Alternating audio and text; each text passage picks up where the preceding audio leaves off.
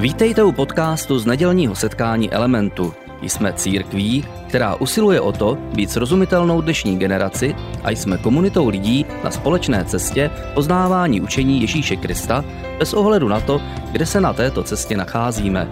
Doufáme, že dnešní přednáška bude pro vás užitečná. Můžete v centrálu, můžete se pohodlně usadit.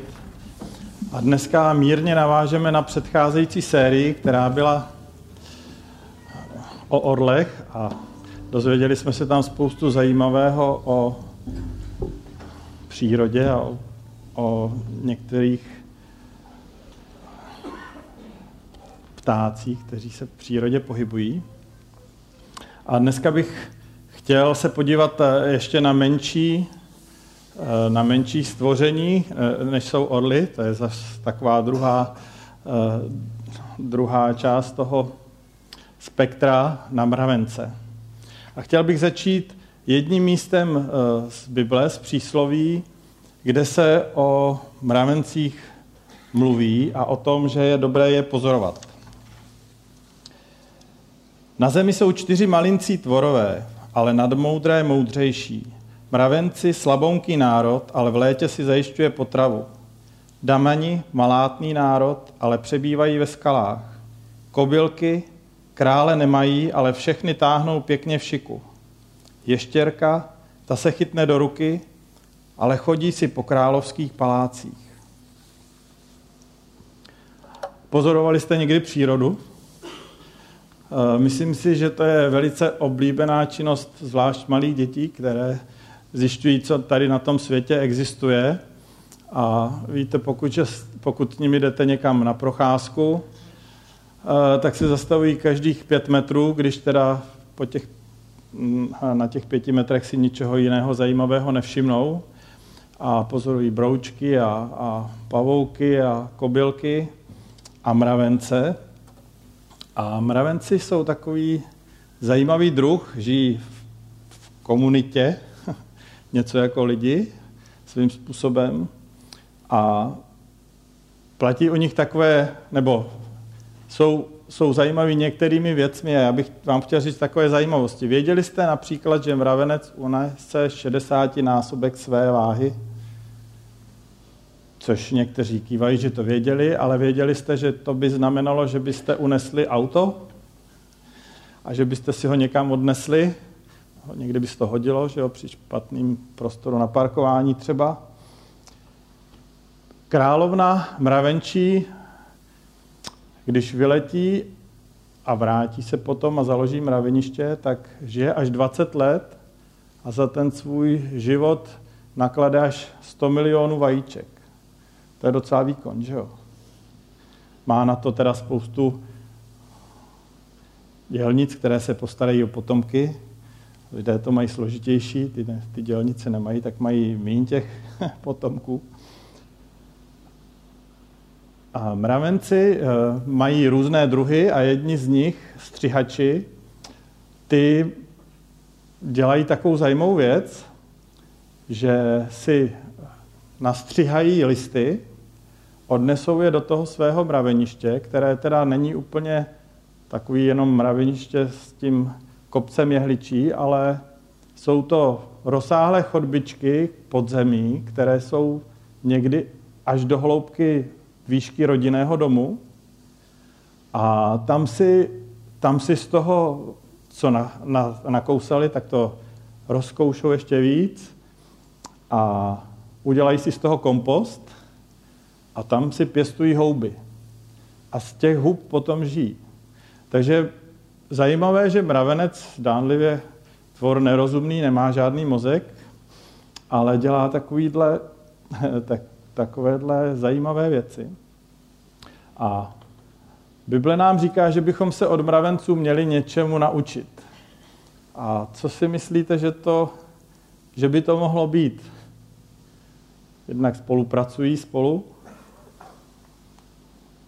ale to, čemu já bych se chtěl věnovat dneska nejvíc, tak je to, že mravenci dělají, je jich mnoho a každý dělá nějakou malou věc. A zdánlivě se zdá, že jako pozorovali jste někdy mraveniště, viděli jste nějakého mravence, vypadá to jako, že skoro nic nedělá. On s něčím jde, ani nevíte, protože jsou takový malý, co to vlastně nese, jestli vůbec něco nese. Když nese nějakou husenku, jak už to vidíme, ale, ale častokrát má jenom něco někde v kusadlech schované. A vypadá to jako, že by nic neudělal, ale pracuje vytrvalé a pracuje neustále a pracuje ve schodě s těmi ostatními a touhletou činností je schopen připravit celé to mraviště na to, aby přežilo zimu. Což se tady v tom místě říká, že si v létě zajišťuje potravu, aby ten slabonký národ přes zimu vydržel. A to nás učí jednu věc, že na světě existuje spousta věcí, které, které mají takový charakter rutiny. My žijeme ve společnosti, kde se eh, tohleto vědomí trochu ztrácí, protože jsme obklopeni reklamou, která říká, když něco chceš, tak to můžeš mít hned, já ti na to půjčím, nebudu ti teda zdůrazňovat, že to budeš muset vracet daleko větší množství. A celá ta reklama, anebo všechno to, co se děje, nám slibuje, že něco instantně hned dostaneme. Ale takhle to v přírodě nefunguje. A když se kouknete, co nám ještě z té přírody zůstalo, tak nám zůstalo třeba zemědělství. To pořád je na té přírodě nějakým způsobem závislé. A já jsem celé dětství jezdil k babičce na její statek, který už nebyl její, protože to bylo JZD, ale bydlela v tom samém prostoru, takže jsme celou, eh, každý víkend pracovali, což mě opravdu nebavilo. A mám z toho trauma možná do dneška. Ale ne, myslím, že jsem to už, že jsem to už překonal, ale eh, co bylo, co bylo zajímavé, že nebo co v zemědělství vidíte dodnes, že prostě tam fungují nějaké rytmy. A vy je nepřeskočíte. A na, na jaře musíte zasít a když nezasejete, tak na podzim nesklidíte, sklidíte leda ten plevel, co tam vyroste, ten tam vyroste 100%, když ho nezasadíte. Potom podle toho, toho druhu, co chcete vypěstovat, tak to musíte třeba okopávat nebo zalívat, anebo z toho sbírat různé škůdce. A pak musíte taky hodně čekat. Někdy se taky musíte modlit za to, aby zapršelo, pokud to pole, tak to asi s kropičkou zalívat nepůjdete. I když moje babička nosila na pole belíky s vodou a zalívala pole. A když se dostatečně dlouho, když dostatečně dlouho počkáte, tak nakonec přijde sklizeň. A takže nás to učí, že prostě ty věci trvají dlouho a že na cestě k tomu, e, k té sklizni, potřebujeme dělat spoustu rutinní práce, takové, která se opakuje den za dnem. Máme tady některé zemědělce mezi námi. Kdybyste potřebovali se zeptat, e, jak vypadá rutina, tak zajděte za Martajnem po skončení a zeptejte se ho, co znamená starat se o 2000 krav je to docela náročné. Ale nejenom zemědělci mají náročný život, i rodiny s malými dětmi mají náročný život. E, vy jste byli všichni mladí, to na vás vidím, ale e, většina z nás si to nepamatuje, co to obnáší. Vy z vás, kdo máte malé děti v současné době, tak si to pamatujete velmi dobře. Někdy se vám zdá, že to nikdy neskončí, ale nebojte se, skončí. A ta rutina se stále znovu a znovu opakuje. Ráno probudit děti nebo nechat se dětmi probudit ze začátku. Potom nějaká snídaně, ranní hygiena, oblékání s rozčilováním, že tohle si na sebe nevezmu.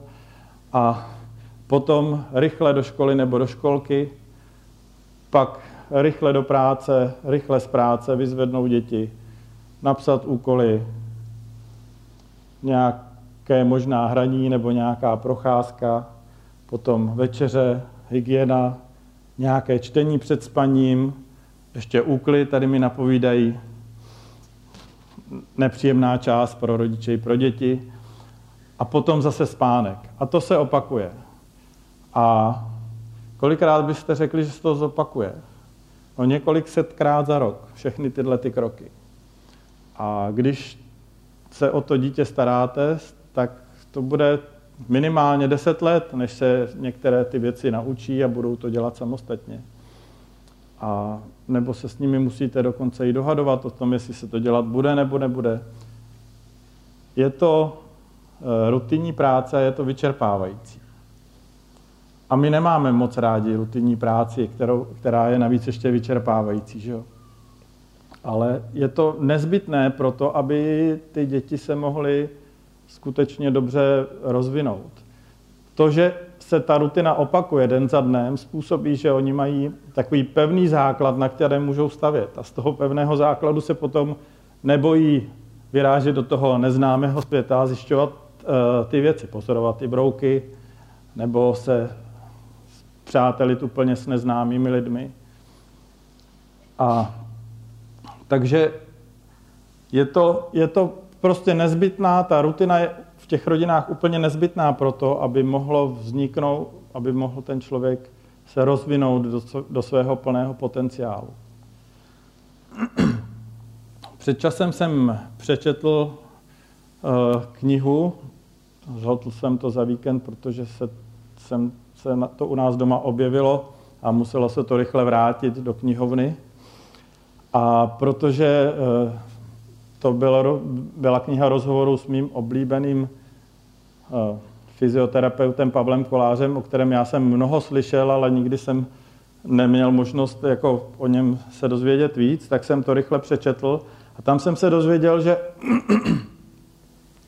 že v lékařské praxi nebo v té fyzioterapeutické praxi funguje spousta věcí taky na, na principu rutiny.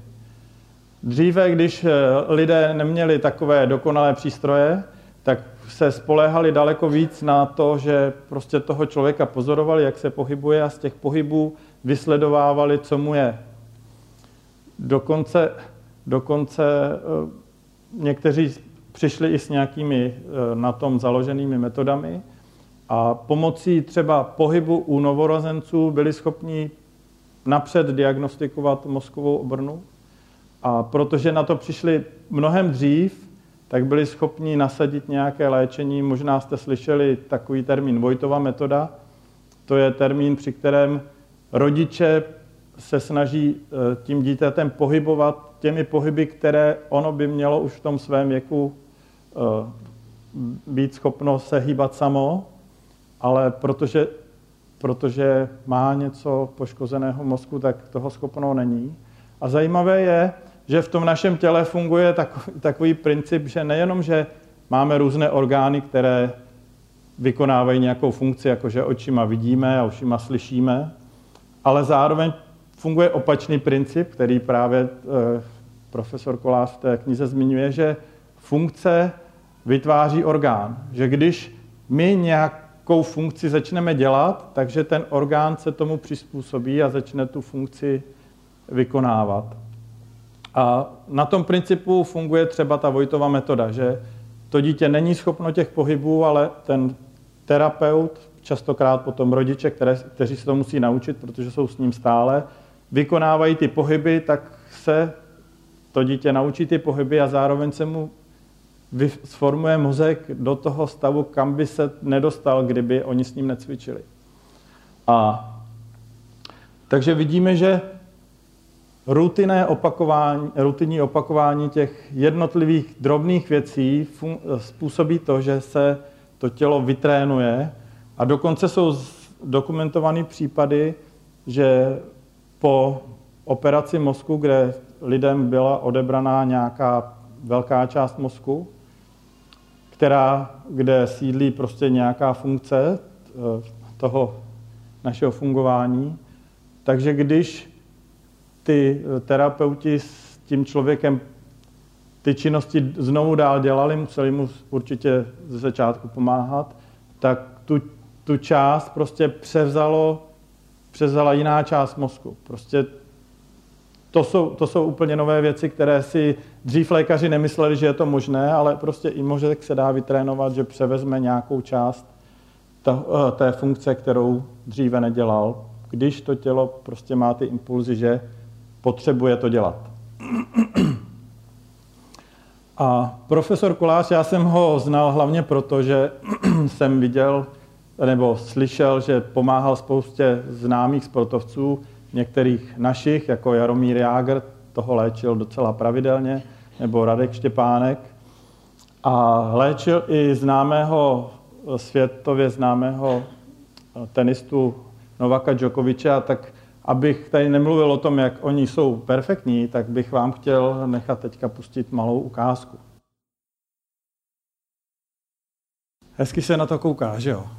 Je to skoro neuvěřitelné, že někdo tohle to dokáže, ale e, ty sportovci to neudělali tak, že prostě jednoho rána se zbudili a došli na ty kurty a zahráli takhle. E, oni opakovali spoustu jednoduchých pohybů den za dnem a v tom dní mnohokrát. Eh, podle nějaké studie člověk dosáhne mistrovství v určité oblasti, když tomu věnuje 10 tisíc hodin. Platí to pro umění, platí to pro sport, platí to pro nějaké činnosti jako zaměstnání, normálního, ne sportovního. A já jsem si to propočítal, znamená to 8 hodin denně, 5 let. A ty sportovci to třeba musí dokázat ze začátku při nějaké škole nebo při něčem takovém. Takže to není úplně jednoduché. Takže pokud chceme dosáhnout nějakého mistrovství, tak potřebujeme tomu věnovat aspoň 10 000 hodin. A to se pro začátek zdá jako docela hodně. Že jo? Každý z nás by chtěl umět hrát na nějaký hudební nástroj nebo ovládat nějaký uh, cizí jazyk, ale těch 10 tisíc hodin nám připadá jako strašná dávka, že nás to odrozuje se do toho vůbec pustit. Ale potřebujeme si uvědomit, že když budeme dělat tyhle ty drobné kroky, nějaké drobné kroky, že se pořád stejným směrem, že se tam nakonec dostaneme. V dnešní době lidi úplně nečtou a ještě bych chtěl říct, že, že lidé nechtějí, nechtějí věnovat těm uh, věcem čas, protože mají spoustu jiné práce.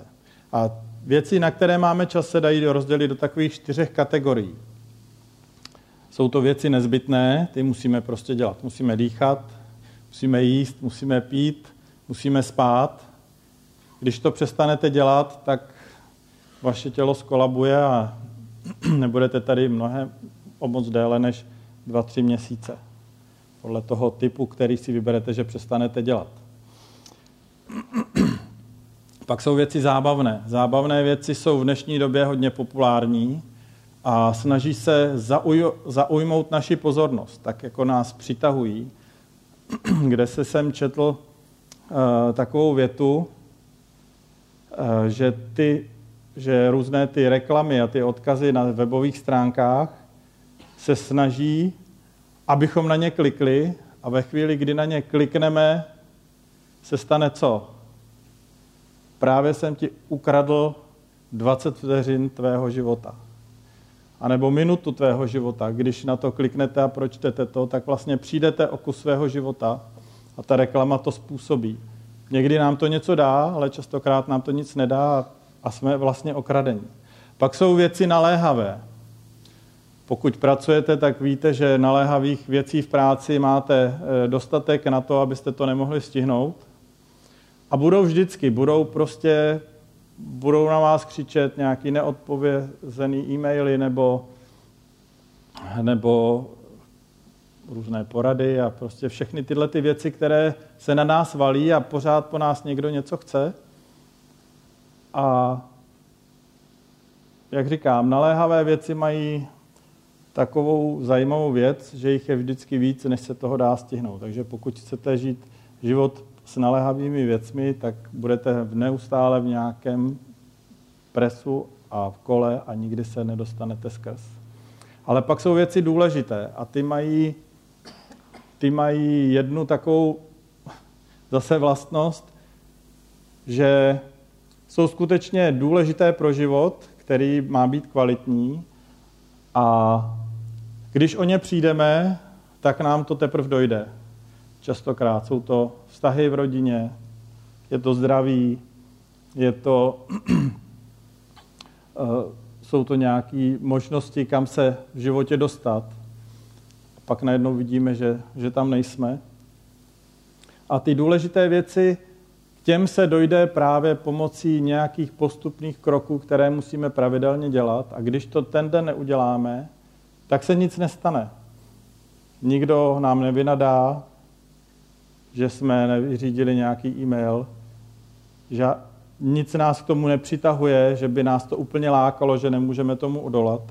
Ale pokud to, ne, pokud to přestaneme dělat, tak se stane to, že, že skutečně něco se v našem životě pokazí. A já bych chtěl přečíst dvě místa ještě z přísloví, které se odkazují trochu na mravence a na pozorování.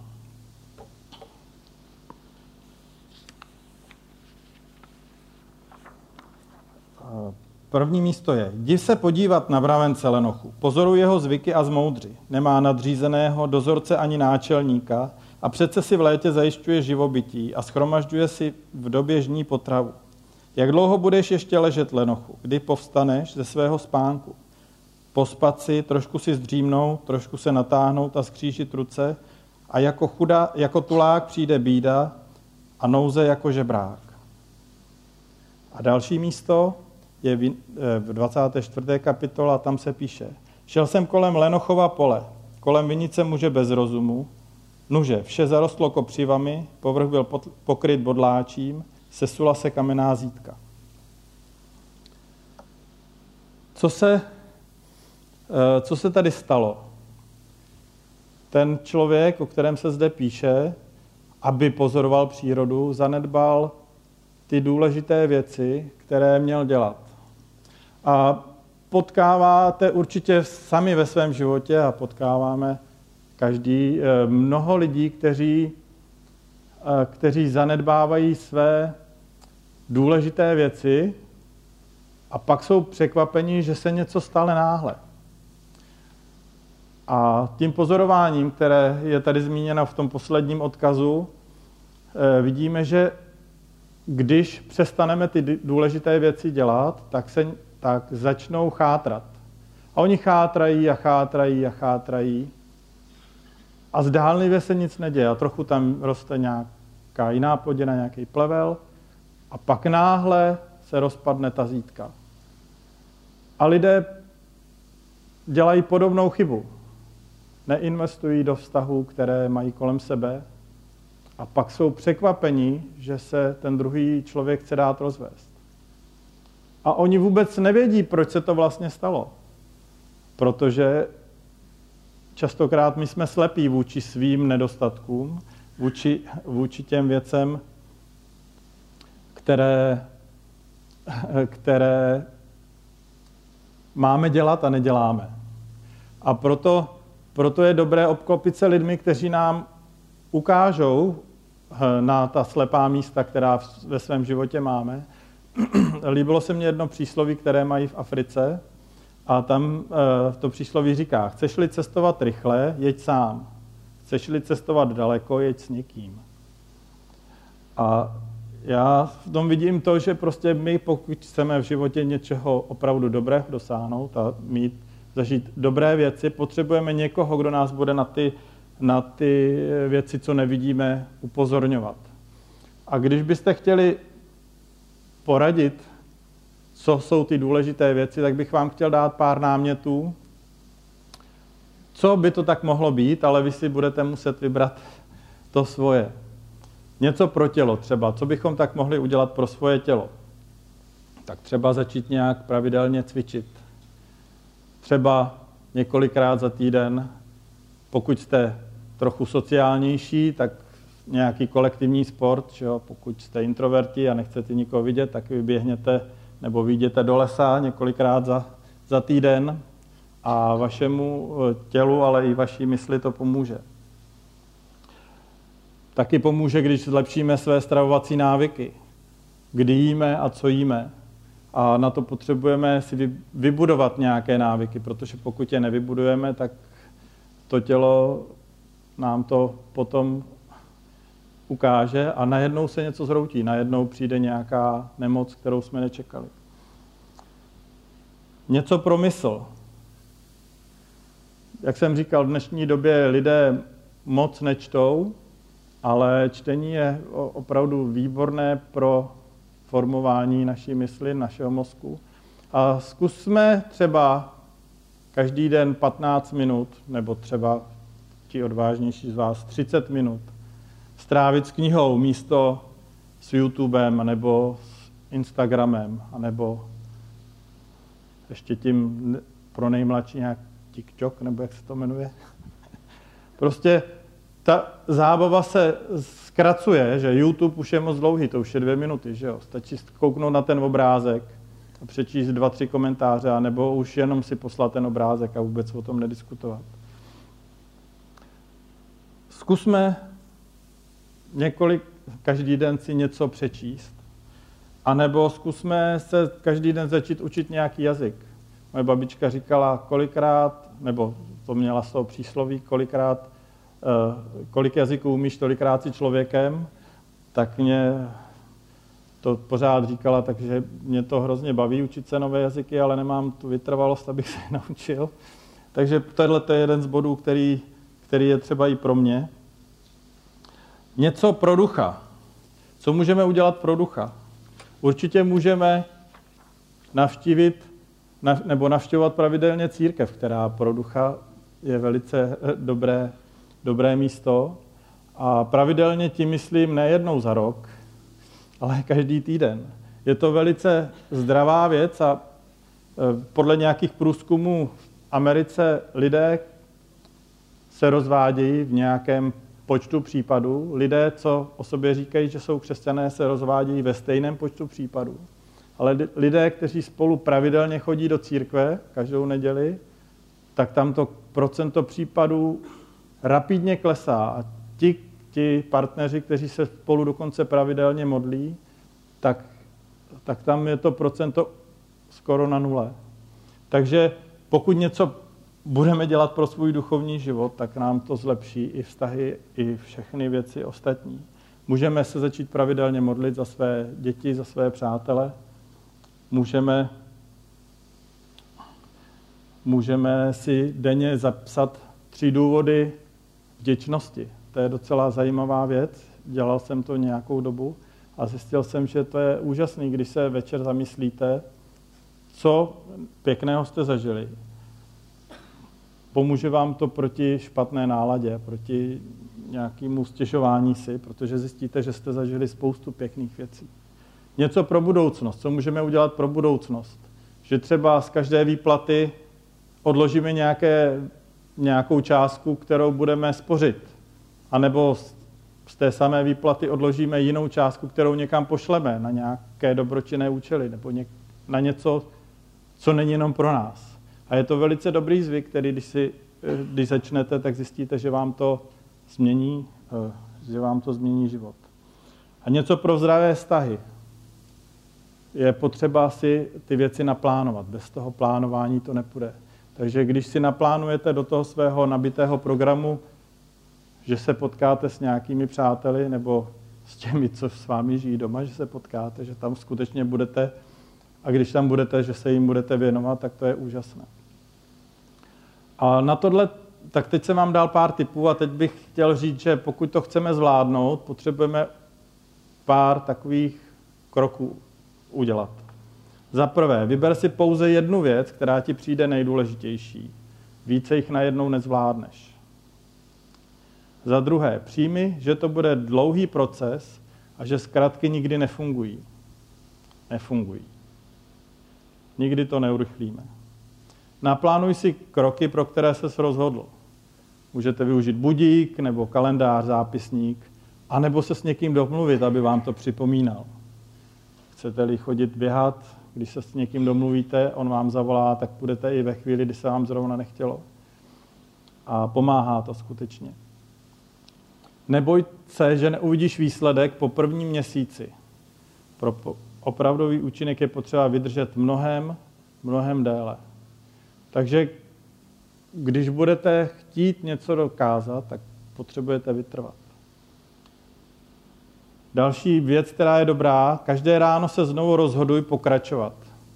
A každý večer oslavuj, pokud se ti to podařilo.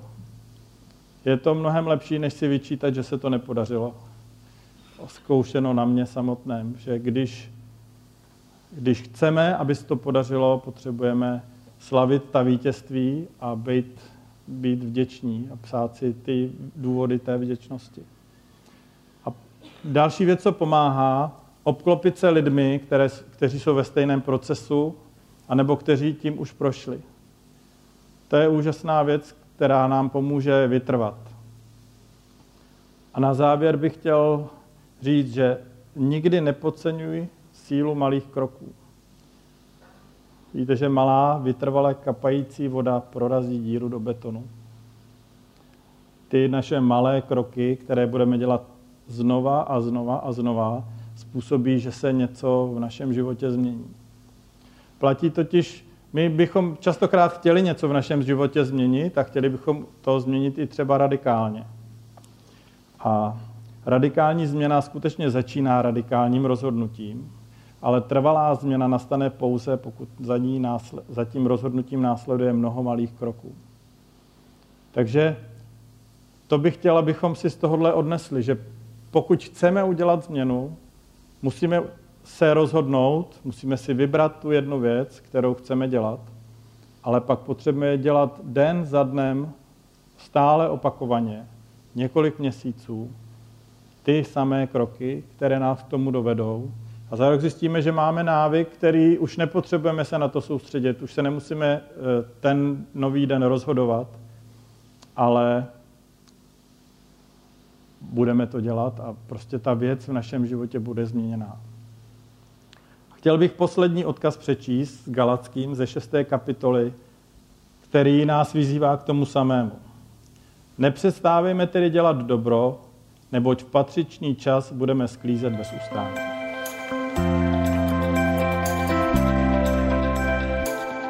Děkujeme za poslech přednášky z nedělního setkání Elementu. Budeme rádi, když nás navštívíte také naživo, a to každou neděli od 10 hodin ráno v kině Biocentrál v Hradci Králové. Být na místě přináší větší zážitek, výbornou hudbu a přátelskou atmosféru. Více informací o našich aktivitách najdete na webu element.cx nebo na Facebooku Element Hradec. Těšíme se na vás.